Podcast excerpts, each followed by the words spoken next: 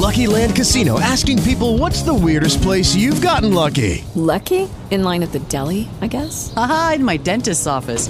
More than once, actually. Do I have to say? Yes, you do. In the car before my kids' PTA meeting. Really? Yes. Excuse me, what's the weirdest place you've gotten lucky? I never win and tell. Well, there you have it. You can get lucky anywhere playing at LuckyLandSlots.com. Play for free right now. Are you feeling lucky? No purchase necessary. Void where prohibited by law. 18 plus. Terms and conditions apply. See website for details. PM Tampa Bay. I'm Ryan Gorman, and joining me on the hotline right now, I have Dr. Susan MacManus, retired USF political scientist and author of the new column for Sayfie Review Are Major Changes in Florida's Politics on the Horizon? Dr. MacManus, how are you today? I'm well, thank you. We are in the home stretch. I know it's a busy time, so thank you so much for taking a few minutes to talk to us this evening. And I, I wanted to have you on. I just I felt like I had to because you got both candidates appearing here in Tampa Bay today. You've got Senator Kamala Harris coming back to the state on Saturday. You got Mayor Pete and Donald Trump Jr. They were here yesterday. It's all eyes on Florida and the I-4 corridor. When candidates spend this much of their precious few hours or days before an election, you know that this is a critical spot. And when they both select the same place, you know that this is a very important geography that we're all sitting in right now. What is it that makes the I 4 corridor so crucial, the stretch from Orlando to the Tampa Bay area? It has all of the diversity of the state, and it's 45% of all the registered voters. Uh, the Tampa market is the biggest media market in the state. It's a 10 county area. It's about 20 some 26 percent, and the Orlando market uh, a little bit less than that. And together they make up 45 percent of all registered voters, and they're very racially and ethnically diverse. You have you know sizable Latino populations. Uh, every every country of origin that we see really reflected in today's politics. Uh, even the um, black population has grown a bit and is getting a little bit more, uh, some more voting Republican, and still not a lot, but it's a it's a shift. So you get racial diversity, tremendous age diversity. Just think of it in Hillsborough County alone.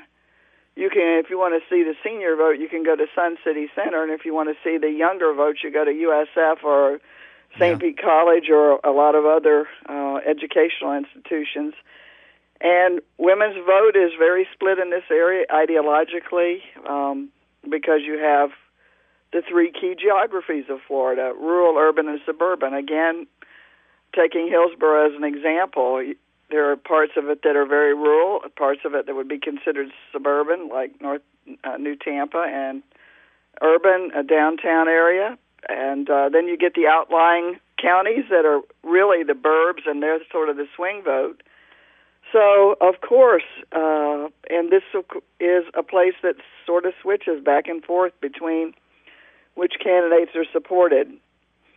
So, all of those reasons, in a nutshell, Ryan, is pretty much a microcosm of, of the state of Florida at large. And you can really look at all the pieces that have to be put together to win Florida in this I 4 corridor. And it's a fast growing part of the state, and um, the demographics are shifting all of the time, which we've just described, sort of. So, a lot of reasons, and people here vote. And the I 4 corridor, not just a, a, microcosm of Florida, but in a lot of ways, and that's why people pay so much attention to Florida, you can find this state and this area as a microcosm of the country, correct? Yes, yes. And we are way ahead of some patterns, demographic patterns that are just now starting to hit other states this election. We've mm-hmm. sort of noticed them for some time, and that would be the racial and ethnic diversity and the growing clout of younger voters, which to me is one of the fascinating things about this election. When you look at the fact that 31% of our registered voters are Gen Zers and millennials, and Uh, among those registrants, which again are 31%, over half are non white, reflecting the growing demographic shift and sort of ahead of where other states are. But the Census Bureau and the Bureau of Economic Business Research at the University of Florida have projected that by 2040, Florida's population will be a majority non-white. So we're seeing the shifts here in age and race and ethnicity and the intersection between the two ahead of other states in the country. But they're right behind us. I'm joined by Dr. Susan MacManus, retired USF political scientist, who has a new column out for Sayfie Review. Are major changes in Florida's politics on the horizon? What Florida counties will you be keeping the closest eye on come election night?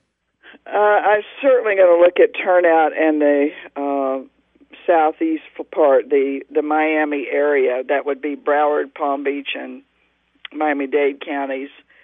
In this area, of course, everyone's talking about Pinellas because it flipped last time in 2016.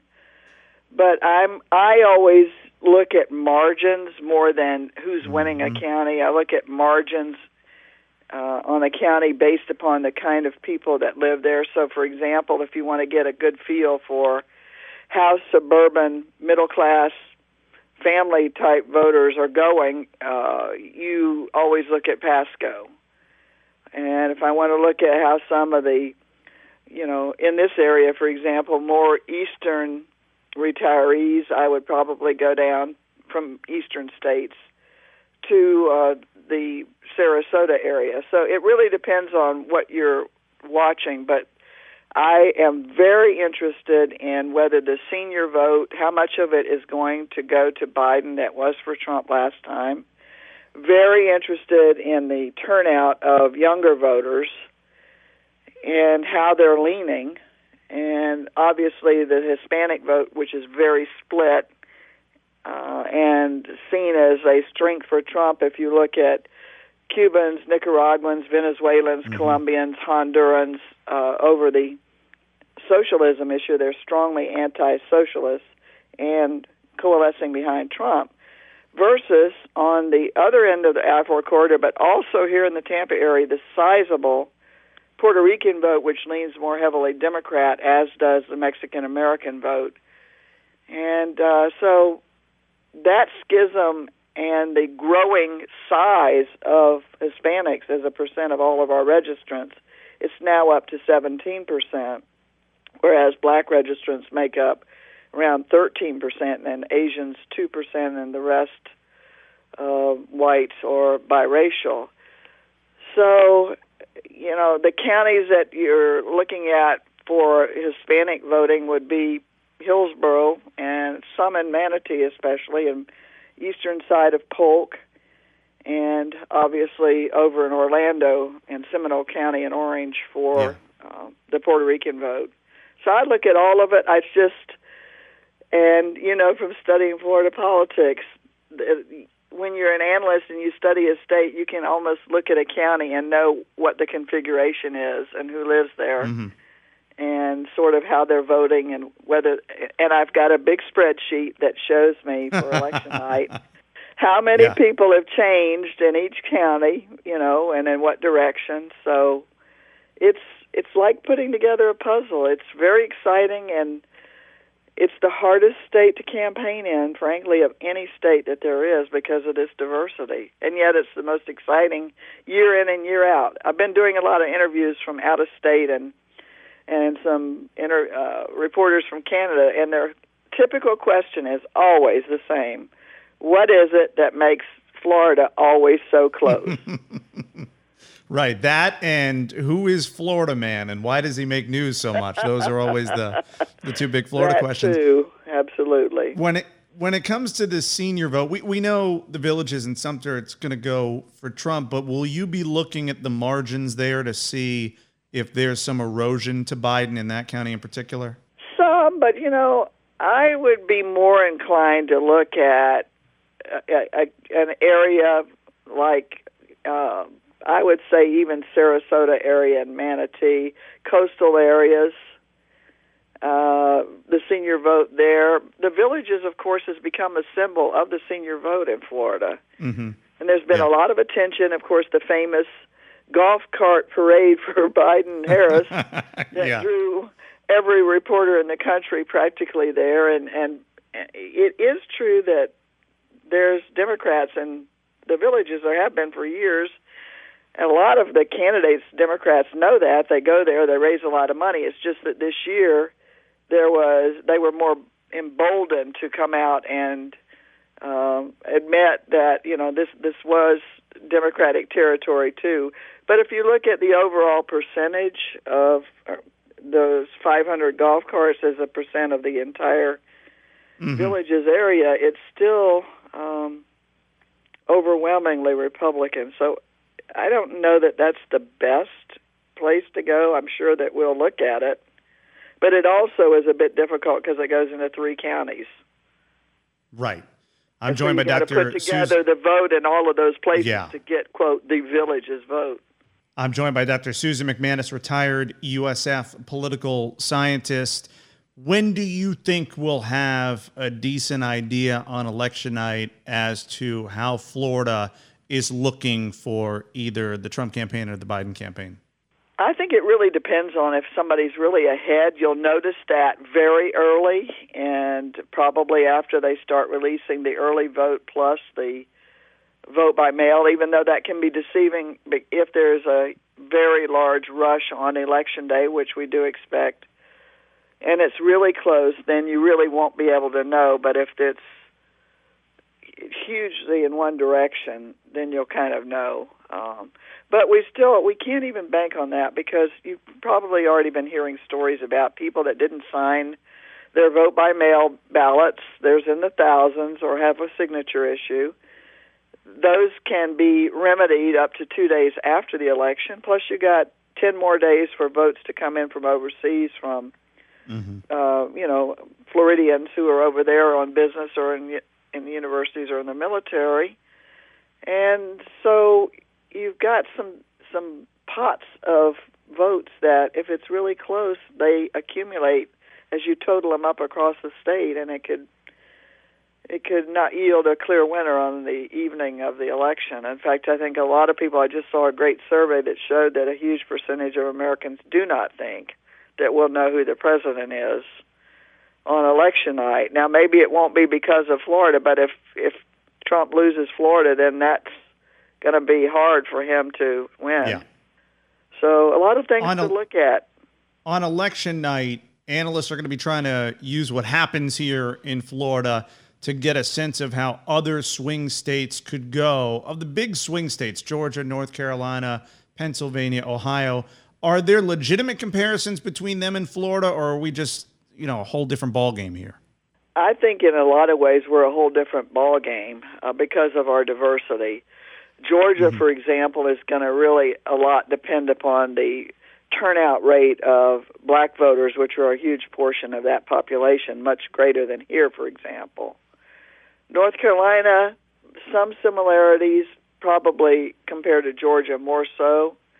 Uh, again, it's a state that's got a lot of people moving in there and bringing their politics with them. And they have a really hot Senate race, which we don't.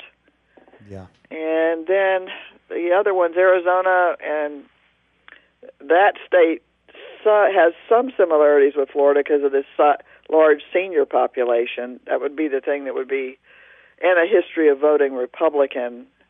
But now it's transitioning. A lot of the changes there are regarding the Hispanics and particularly younger voters generational replacement. So there, there, each of them has a piece of Florida that might be uh, equivalent, but n- none of these swing states have the diversity that we do. Final question for you. I'm talking to Dr. Susan MacManus, retired USF political scientist here on PM Tampa Bay. Your new column for Sayfie Review, which everyone can find at sayfiereview.com, are major changes in Florida's politics on the horizon. You touched on a couple of them earlier generational shifts, racial and ethnic shifts. But what about some of these other ones, the gender gap? Partisan realignment, things like that? Well, gender, we're really watching because this is a pattern across the country that the gender gap is wider than it ever has been. And so, obviously, if that's the case, uh, that helps Biden because uh, in Florida, 40% of Florida's registered uh, women are Democrats. They, they have an edge sort of there. And but the thing that we're really mostly watching, I'm watching, is not the gender gap between men and women so much, even though that's important because if the women's vote is really heavily moving towards Democrats, that affects party realignment in a big way. But I also look at what percent within women, within only women, split between Democrats and Republicans because mm-hmm. in 2016 it was 50 46 50 voted percent of women in Florida voted Hillary but 46 voted for Trump and that was the narrowest margin of any of the 50 states the split between women uh, so the women themselves in the state were competitive if that's yeah. not true at the end of the day here the question will be twofold one is it a permanent thing, or two, is it just temporary because of women having more trouble with Trump? So, two right. questions there, two different re- answers depending on what happens. And do you find, sorry, I have one more quick question for you, Dr. MacManus. Do you find that because Trump is so unique, it may be hard to put forth, you know, big picture, long term takeaways from the result of this upcoming election? I do find that, but on the other hand, the demographics of Florida are trending in the way that we talked about in that piece, and that uh, makes some of these questions more likely, but not definitively so, at least in the short term. But this was sort of a long term look at what might happen. Mm-hmm. You know, four years down the way, some of it we're already seeing now. But I think Florida is looked at uh, in a lot of ways as, again, being indicative of the nation's changing population makeup. You have generational replacement, you have these patterns in how women and men are, are different in their voting, you have ideological differences even within uh, various groups, and you're starting to see the splintering of racial and ethnic groups that were once very heavily one party, you're starting to see a shattering of the uh, support for one one party and only one party by these groups, and I think that that's very interesting. To me, the the biggest push of all of this is generational replacement. As older people mm-hmm. pass on to glory, the ones behind them are very different, and the issues that push them activism, how you reach them. Uh, I think one of the things that's really interesting is how much money was spent on TV ads here versus social media, and how how yeah. much more was spent on TV. When in reality, it's this younger third third uh, thirty uh, percent that could really tip the election heavily in one direction or another. But you can't reach them through TV ads at all. And yet they've decided to keep spending three times as much on TV ads as social media. Dr. Susan MacManus, retired USF political scientist. Her new column is out for Sayfie Review. Are major changes in Florida's politics on the horizon? Again, you can find that at sayfiereview.com. Dr. MacManus, uh, I'll finally let you go and get some rest. Thank you so much for joining me on, on another crazy day. And I'm sure I'll be talking to you again real soon. There's no rest till after the election. You know that, Ryan. But it's, it's, no, I, I do. I, know. I love politics. It's my. Um, I really enjoy it. So it's really a, a labor of love. Yeah, same Thank here. You. Although I, am looking forward to the nap after the election. I'm, I'm certainly waiting for that. All right. Yes. Thanks again, Dr. MacManus. You're welcome. Talk to you Bye-bye. again soon. With lucky landslots, you can get lucky just about anywhere. Dearly beloved, we are gathered here today to. Has anyone seen the bride and groom? Sorry, sorry, we're here. We were getting lucky in the limo and we lost track of time. No, Lucky Land Casino, with cash prizes that add up quicker than a guest registry. In that case, I pronounce you lucky. Play for free at LuckyLandSlots.com. Daily bonuses are waiting. No purchase necessary. Void where prohibited by law. 18 plus. Terms and conditions apply. See website for details.